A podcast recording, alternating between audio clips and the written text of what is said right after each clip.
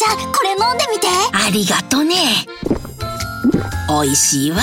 これはきな粉を入れた牛乳かね。正解。そしてごまパウダーの香ばしさ。黒糖と麦芽糖の優しい甘さ。もしやとろけるきな粉を入れたのかね。おばあちゃんすごい。老若男女に人気。新生とろけるきな粉。TBS ポッドキャスト。皆さんこんにちは。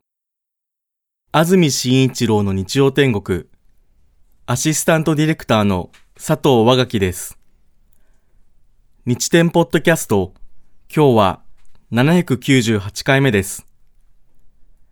Apple、Spotify、Amazon Music、Google など各種ポッドキャストやラジオクラウドで聞くことができます。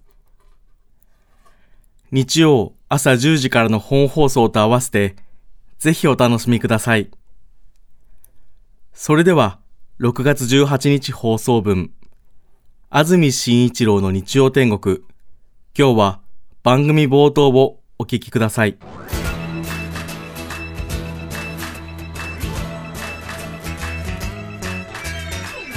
安住紳一郎の日曜天国。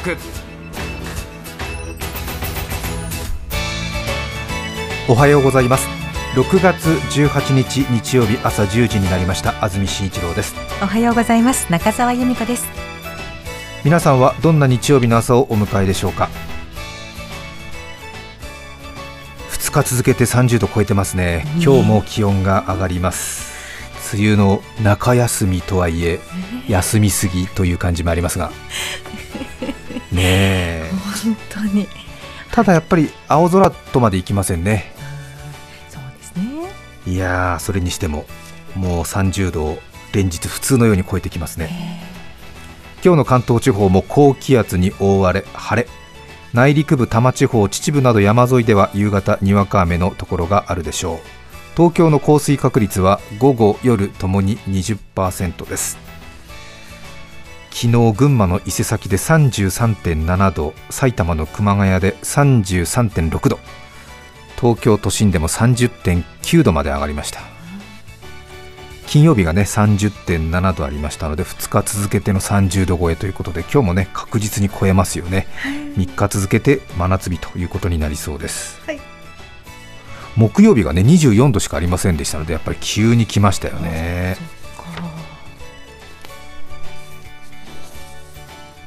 今日の最高気温気になりますよね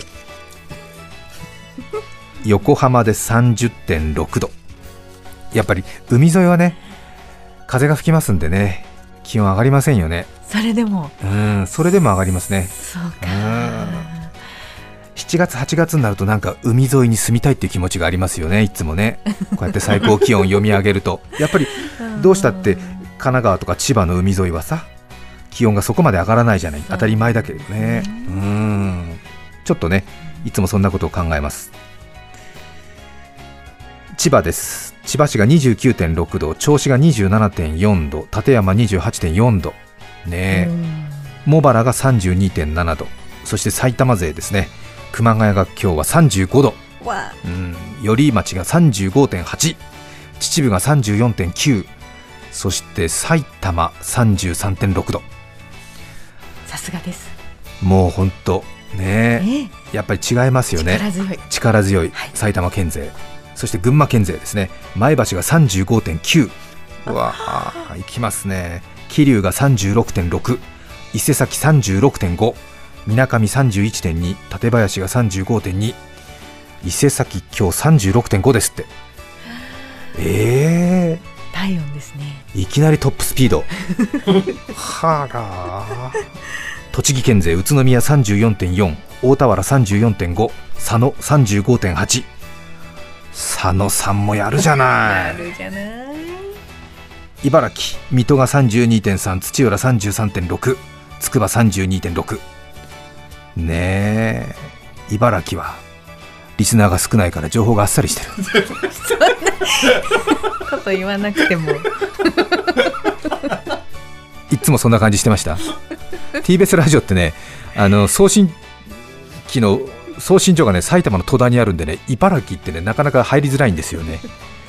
なので伝統的に茨城の人は日本放送がね強いですよね。木更津にあるからね。そっか。なので TBS ラジオは埼玉県の戸田に送信所がありますんでその戸田の南北東西どちらかというと群馬埼玉そして東京この辺りがねうん昔から強いんですよね、まあ今ラジコで聞いてる人もいるからね。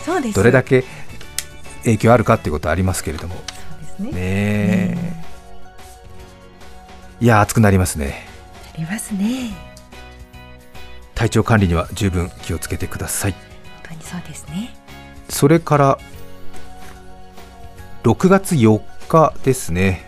今から2週間前舞茸のプレゼントがありましたけどもそろそろ皆さんのお宅に届いたということでお礼が届いています。ありがとうございます。ありがとうございます。もともとねハキリアリというアリの巣の中でえキノコを育てるというアリの話を九州大学の村上先生という方にしていただいたらそれきっかけであのキノコの雪国舞茸さんがぜひリスナーの皆さんに私たちの作るキノコも美味しいんで食べてくださいということでプレゼントになったというね。本当に。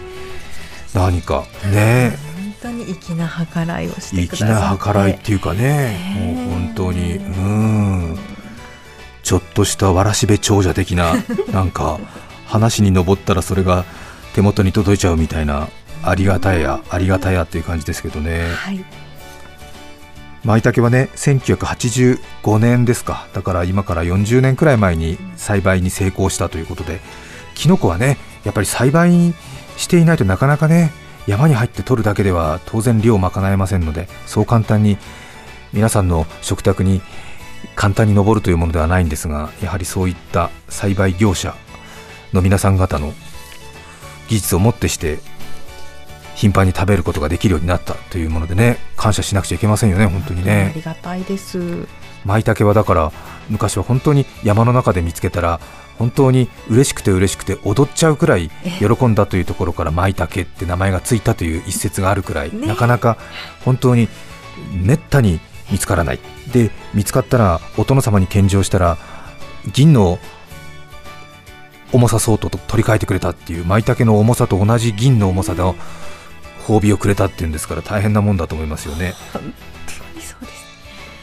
あとはだからこれで松茸とかが栽培成功したらね。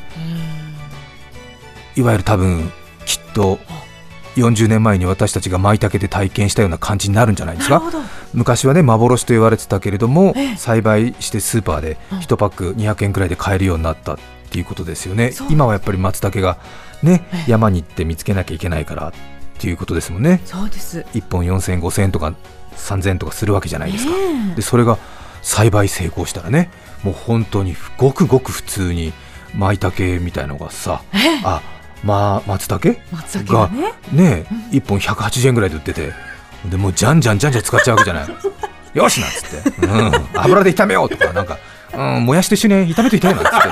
え結構味出るから松茸からなんつって。ねえなんつって、うん、ガンガン使っちゃってなんつって、うん、信じられ信じられないけど多分50年ぐらい前の舞茸はそういう感じだったと思うんですよ。なるほど。松茸栽培できたらもうほんと一攫千金だよね。そうですね。えって感じだよね。でもそういうことなんだと思います。そっか、ね。それであの孫とか知らないけど若い人にこれ昔は高かったんだよって言ったりするわけですね。そうですよ。皆さんもねだからあと50年後ぐらい？うん。運よく生きてたらですけどえね、えええ松茸昔は高かったんだよみたいなこと言って「ええまたまた」なんて言われたりして「なんつってそういえば50年前なんかラジオで誰か言ってたなみたいな「誰だっけ?」みたいな「荒川さんか？大沢さんか？誰だ?」なんつって。あと一息。あと一息。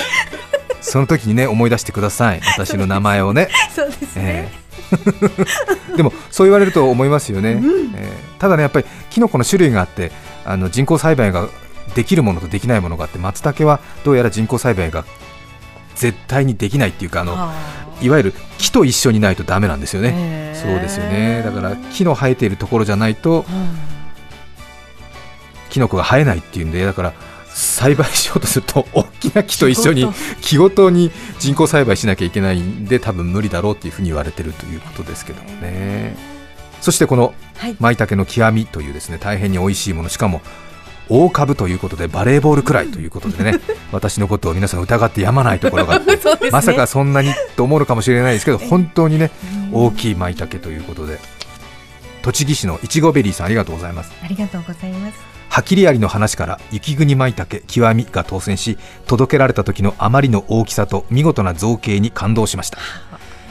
このインパクトは一人で食べるにはもったいないと思いバーベキューに行きました 私同様参加した皆さんも舞茸ってこんなに大きいんだと驚いていましたし肉厚で焼いてよしスープにして出汁が美味しいし大好評で私も PR をしつつ鼻高々でした。喜ばれたでしょうね。そうですね。実は私今回気づいたことがあります。私が今まで舞茸の食感だと思っていたのは天ぷらの衣でした 本物の味と食感を知りこの年で確かな成長を感じ今後は真の舞茸を知る者として強戦活動をしていこうと思います。雪国舞茸様真実を教えていただきありがとうございました。でも天ぷらの芯の芯の方には舞茸だって入ってたでしょ？なのでやっぱり使ってる舞茸が少ない天ぷらを食べてたってことじゃない？なんとなくあこれが舞茸なんだと思ってたのがどうやら天ぷらの衣を噛んでた時のね、まあ、気持ちわからなくはない、うん、そっか。またほら熱でね油の熱で少し舞茸も変わるだろうから。うん、イメージしてるよりも多分小さかったんじゃない、で中央のちょっとねこう小麦粉が塊気味になるところを ああなんつって、うん、歯ごたえが。って言ったんだけどそれ天ぷらの衣だったっていう。49歳ですよこの人。よ かった。よかったね、いやそうだよ。本当に新しいことに気づいたんだかそうらです。すごいことだよ。遅すぎることなんてないわ。ないよそんなの。誰がこの人をバカにできようか。そうです。そんなことないよ。すごく素直じゃない。え、ねえ。正直です。正直だよ。でも自分でもびっくりしたからね。え？と思って。何これ？と思ったんだろうね。ですね。あれ？今まで。今まで何だったんだっけ？みたいな。天ぷらの衣しか噛んでないなじゃあなんて言って。ねトッポジージョさん船橋市の方ありがとうございます。箱を開けると本当にバレーボールくらいの大きなバラの花のような白い舞茸。ほら嘘じゃないでしょ私。箱を開けると本当にって書いてる。この人も疑ってたんだけど本当にバレーボールくらいの大きなバラの花のような白い舞茸。早速その日は舞茸とコーンの炊き込みご飯にしました。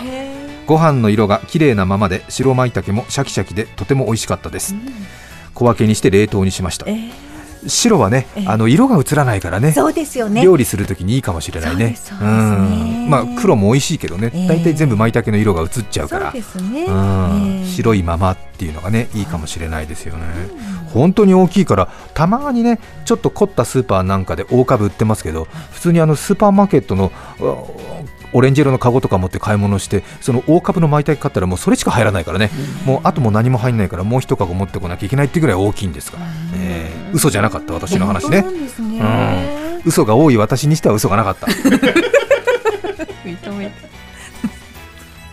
うやってなんかね喜んでくださる声を聞くときっと雪国舞茸さんも喜んでまたっていう気持ちに、ね、なっていただくかもしれないし私たちもとても嬉しいのでね。ありがとうございます強制ではありませんけどね、はい、はい。今回は50人の方にプレゼントということでしたね。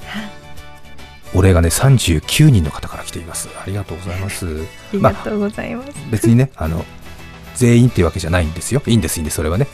ただあの こういうねうるさいと思われてもこういう啓蒙活動大事だから。本当にね。うえんーそうですね。ありがとうございます。まめに数えてますから私はねでもこうやってさ実際届いた人からの声があると全く違うもんね。本当にそうですね。そう。うん。本当に嬉しいです。さてそれでは今日もまたプレゼントがあるんですよね。しかもですねミニマムロト2という企画を久しぶりに6年ぶりにやってみようと思います長らくね聞いてくださっているという常連の方はもうお分かりかと思いますが最近聞き始めたという方は何が何だかさっぱりわからないと思いますけれども大体検証企画っていうのは勝手に向こう側が選ぶもので自分が当たったか外れたかなんてよくわからない。うん一体どれぐらいの倍率でそして自分が外れた場合何が悪かったのか、出した時期が悪かったのかとかね。うんいややっぱりそれらしく向こうの番組が狙ってるターゲットに沿って当選してるんじゃないかとかまあまあその疑心暗鬼っていうかね、うん、尽きないですよね。そうですね。外れたお知らせがありませんからね。送ったのが届いたのかなどうかなとかもちょっと分かんなかったりします。そうですよはねさらには年々マスコミに対する不信感は増すばかり。厳正な抽選を行いなんてあえて言うと本当に厳正かどうかわからないし、いうん当選者には発送を持って発表に変えさせていただきますなんてもうさせていただきますと言われた段階で信じられない。うんそうかそうかそうか。ありますよね。うん。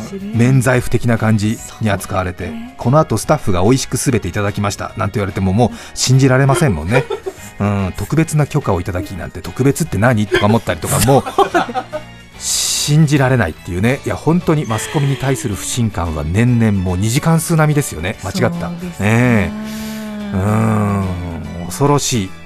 また一方でこちら側も辛いっていう現状ありますよね。そうです。うーん。散々 SNS なんかでも叩かれますからね。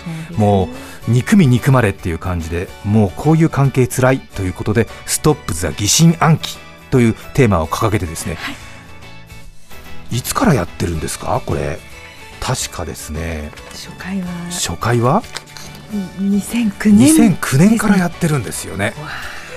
いやー。まあ先見の明があるって自分で言うのも何かと思いますけどもおごりがあると思いますけどもでももう2009年からマスコミ不信を逆手に取ったプレゼント企画をやってるっていうことですよそうですね。ねいやー。このねミニマムロト2なら皆さんが選ぶ数字それは皆さんが自分で決めるものなのでその番号が当たればさくらんぼが宅配便で届くということなので、まあ、何人たりともそこに何の意図も挟み込むことができないということですよね。はい。疑念を挟む余地は全くありませんから。なので皆さんが応募した数字が当たっていればもらえる。ただそれだけっていうことですからね。そうなんです。うよん。これはどうですか？当たってればそのままもらえるなんて。うん、ええまたちょっとなんかここまでなんかね優しく言うと逆に怖いっていう感じもありますけれど。で2桁の数字なので0から100までの100通りなので、まあ、100分の1っていうことだったんですけれども、ええ。最近ありがたいことに少しラジコの普及などに伴いましてリスナーの数が増えましてねええ。ちょっと100分の1ではなかなか運営上問題があるということで恐縮なんですけれども今回は200分の1にさせてください。なので、え2桁の数字は変わりないんですけども2桁の数字の前に、はい。安住の組か中澤の組かを書いてください。で放送の最後のところで私と中澤さんがじゃんけんをしますので勝った方が安住の組あるいは中澤の組にしてなので安住の28とか中澤の36とかねそういうふうに書いて送っていただきたいと思います。これで200分の1になりますんでね。はい。なので皆さんが数字を当てるのと私と中澤さんどっちがじゃんけんを勝つのかを当てていただくということですね、じゃんけんの予備情報といたしましてはですね中澤さんじゃんけん強い方ですか？普通だと思います。中澤さんじゃんけん普通ですようん、ね、普通私じゃんけん弱いっていうのはなんとなくあの 何回かお話ししてますよね。本当にねそうなんですよね。うーん。なんでしょうね。なんかねお土産を順番にいただくみたいなところが必ず後ろから2人目ぐらいに入ってますよね。そうなの。うん。まあどうでしょうか、まあ、この辺も加味していただきながらということですね。じゃんけん弱いっていうのはですね私あの小学校の時にジャガーズっていう少年野球チームに入ってましてね。で小学生の野球だと延長戦に入ると体力がないんで、えー、と5回までかな？5回の表裏までやって延長2回やるんで7回の表裏でもう引き分けになるんですよね。でトーナメントでどうしても勝ちチーム決めなきゃいけないってなりますとレギュラー9人がホーム上に並べさせられて、で、えー、とピッチャー、キャッチャーファースト、セカンドサード、ショート、レフトセンター、ライトって1番から9番まで並んででじゃんけんをそれぞれやっていくんですよね。なので9人いるから5勝した方が勝ちなんですよね、で我がジャガーズは、えー、と大事な大事な大会だったんですけども延長戦にもつれましてね。そして7回まで終わって1対1っていうすごい投手戦、もう大場君っていうピッチャーが頑張ったんですよね、そしてじゃんけんになった。でピッチャー大場君勝った。キャッチャーの渡辺君勝ったでファーストの谷田君勝った。セカンドの西本君勝った。お。すごいでしょ？もうあと1人勝てばジャガーズの勝ちなんだから。はい。うん、そっからサードの酒井君負けた。ショートの糸瀬君負けた。でレフトの安住君負けた。センターの小西君負けた。ライトの大越君負けるんだよ。なんと4連勝からの5連敗。どうですか？でその5連敗の中の一人に俺が入ってたってね。すごいでしょ？ね。えすごいよ。忍ともかんとも。忍ともかんとも。いろいろみんな感情が入れたでしょ。まだ覚えてるんだっていう。いや責任責任感じるよね。4連勝の後の5連敗だったからさ誰か一人勝つだろうと思ってたよね。うんそうですね。うんそしたらドドドと負けたもんね。うん。そうでさほらまた外野手としてはさ内野手のみんなが頑張ってたからさはい。少しでも何かお手伝いをっていう気持ちだったんだよね。なるほどね。うんそうで、はい。まあ、あとはまあサードとショートは忙しいからね、い。やこれはちょっと、まあ、一回もボール飛んできてない俺たちが。少年野球の外野なんかめったにボール飛んでこないからもうほとんど内野手のカバーで終わるからさ、うんそうそうこれは外野手3人やらなきゃだめだろうななんて思っててさ、うん、よしまずレフトの俺からだななんて思ってね、よーしと思ってあの時のみんなのがっかりした顔忘れられないよね。あ長くなっちゃった。すいません。なので私 大事な時にじゃんけんが弱いってことだけは一応お伝えしておくね。あとは番号を決めていただいてということですね。そうですね。いろいろね番号の選び方も1を選ぶ人はねやはり人から認められたいという願望が強いとかね、うん2は出しゃばりに思われたくない。割に自分に自信があるとかね。なんかいろいろあるみたいですよ心理的には3っていう数字は女性が選びやすいとかね、うん、4っていう数字は比較的頑固者とかね。あとは2桁の好きな番号を選ぶとやっぱり自分の誕生日と重ねる人が多いんでですね。31ぐらいまで数が多くなりますね。あうん。あとは日曜天国の平均年齢を考えますと大体自分の年齢っていうのが後半きますからね。うん。ー そっか。そうですねしばらくなんで64とか65の応募の人が多いんだろうと思ったら結構それぐらいの年齢の人が多かったりなんかしたりしてね。そんなことも。うん。6年経ってどう変わったでしょうか？ということです。11時30分までにお送りください。サーバーのダウンや電話ファックスがつながらないなど問題が生じる可能性ありますがそういった場合には皆さん方が楽しめる最良の方法を私が選択しますのであらかじめご了承ください。あとはね重複応募もう明らかにねえ露骨にひどいっていう人はちょっとご遠慮いただくということになっております。やっぱりね200分の1っていうことなのでうち家族100人いるっていうと大体当たっちゃうんでねその辺はちょっとおかしいだろうということで少しあの問い合わせさせていただくというケースもあります。急にね家族が増えたとかね、うん、死んだはずだよおじいちゃんみたいな感じがね たまに 見受けられますんで。ね召喚しちゃって。ねえ。ただですね当選者の人数に応じてお送りするさくらんぼの種類が変わるということなんですよね、その番号に応募した人が20人未満の場合は1万8360円の切り箱に入ったさくらんぼ。今回は佐藤錦がですねちょっと時期的にずれてしまいましたので紅秀峰というさくらんぼを差し上げます。今はねもう佐藤錦よりも値段が上と言われてますね。赤い秀でた峰と書きまして紅秀峰です。20人以下の場合は切り箱入りのさくらんぼ。すごいですよね。もうね。で60人以下の場合は 2L500g のバラ詰めのさくらんぼ。切り箱にこそ入っていませんけれども本当に大きな立派なさくらんぼ。6500円相当。そして当選者が61人から100人。100人以内に収まった場合はフローズン紅秀峰 2L 玉 200g2000 円相当のものをお送りいたします。で当選者が101人以上いた場合は紅秀峰さくらんぼおしぼりということになります 一応ねおしぼりなんですけどさくらんぼ柄なんでさくらんぼをプレゼントには間違いないということなんですよね。ということになってますね。かつてこのおしぼりが当たった時も2回ほどあります。9回中2回おしぼりでしたけどもね。はい。これね最初の頃はねおしぼりでどっと受けてたんですけどもう慣れてるんで受けませんね。そうなのか そうか まあまあいろいろありますよね。どのさくらんぼかは分かりませんが当たるということですね。へこれでもうね疑いようありませんもんね。ードキドキしますねそうですね。ええもうだから TBS ラジオを毎日聞いています。ね、安住さん中澤さんの声に元気をもらっています。ありがとうございます。あっていう方でもやっぱり200分の1 いや普段は JWEB を聞いてるんですけど今日偶然なんかさくらんぼもらえるって友達からメールが来たんでラジオは聞いてないんですけども応募します。安住の48ここの人でも200分の1ですよ。残酷でしょ？そうですよ。私は人の傘をよく盗んでいます。これも200分の1 ね。え川崎の時計店で強盗を発200分の1ですよ。ね。えどうです？ね。え平等が一番いいなんて言いますけどもね。意外に平等っていうのはなかなか残酷ってことありますよ。そうですうね。ん。ぜひたくさんのご応募お待ちしています。TBS ラジオ安住紳一郎の日曜天国。約2時間の付き合いありがとうございました。それでは第10回ミニマムロト2当選番号の発表の時間ですそれではさくらんぼが当たる当選番号ですが今回はえー、とまずは安住の組か中澤の組かを決めなくてはなりませんのでここで中澤さんとじゃんけんをしてみたいと思います。はい。それでは参りましょう。最初はグーじゃんけんポン。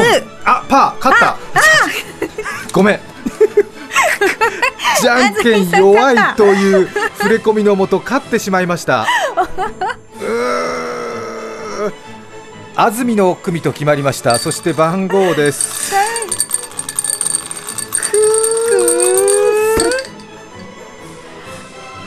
当選番号は安住の組の83番。安住の組の83番になりました。あー。結構応募されてますね。ああーずっしりといますね。安住の83中澤の83残念。残念。中澤の83残念。安住の83 あたり安住の83あたり。これね結構量ありますね。あどのさくらんぼになるかはちょっとまた来週お伝えできるかと思いまあ、す。そうですね。第10回ミニマムロト2当選番号は安住の組の83番が当選番号となりました。山形の高級さくらんぼ紅秀峰の抽選会でした。それではいい日曜日をごきげんよう。さようなら。さよなら。6月18日放送分、安住紳一郎の日曜天国。今日はこの辺で失礼します。安住紳一郎の日曜天国。地震雷火事親父。子供の宿題誤字脱字。びっくり転んでドジ鼻字一時が万事。日曜10時。TBS ラジオです。FM905 AM954 さて、来週6月25日のメッセージテーマは、捨てられないもの。ゲストは、高校野球ブラバン応援研究家、梅津由紀子さんです。それでは、来週も日曜朝10時、TBS ラジオでお会いしましょう。さようなら。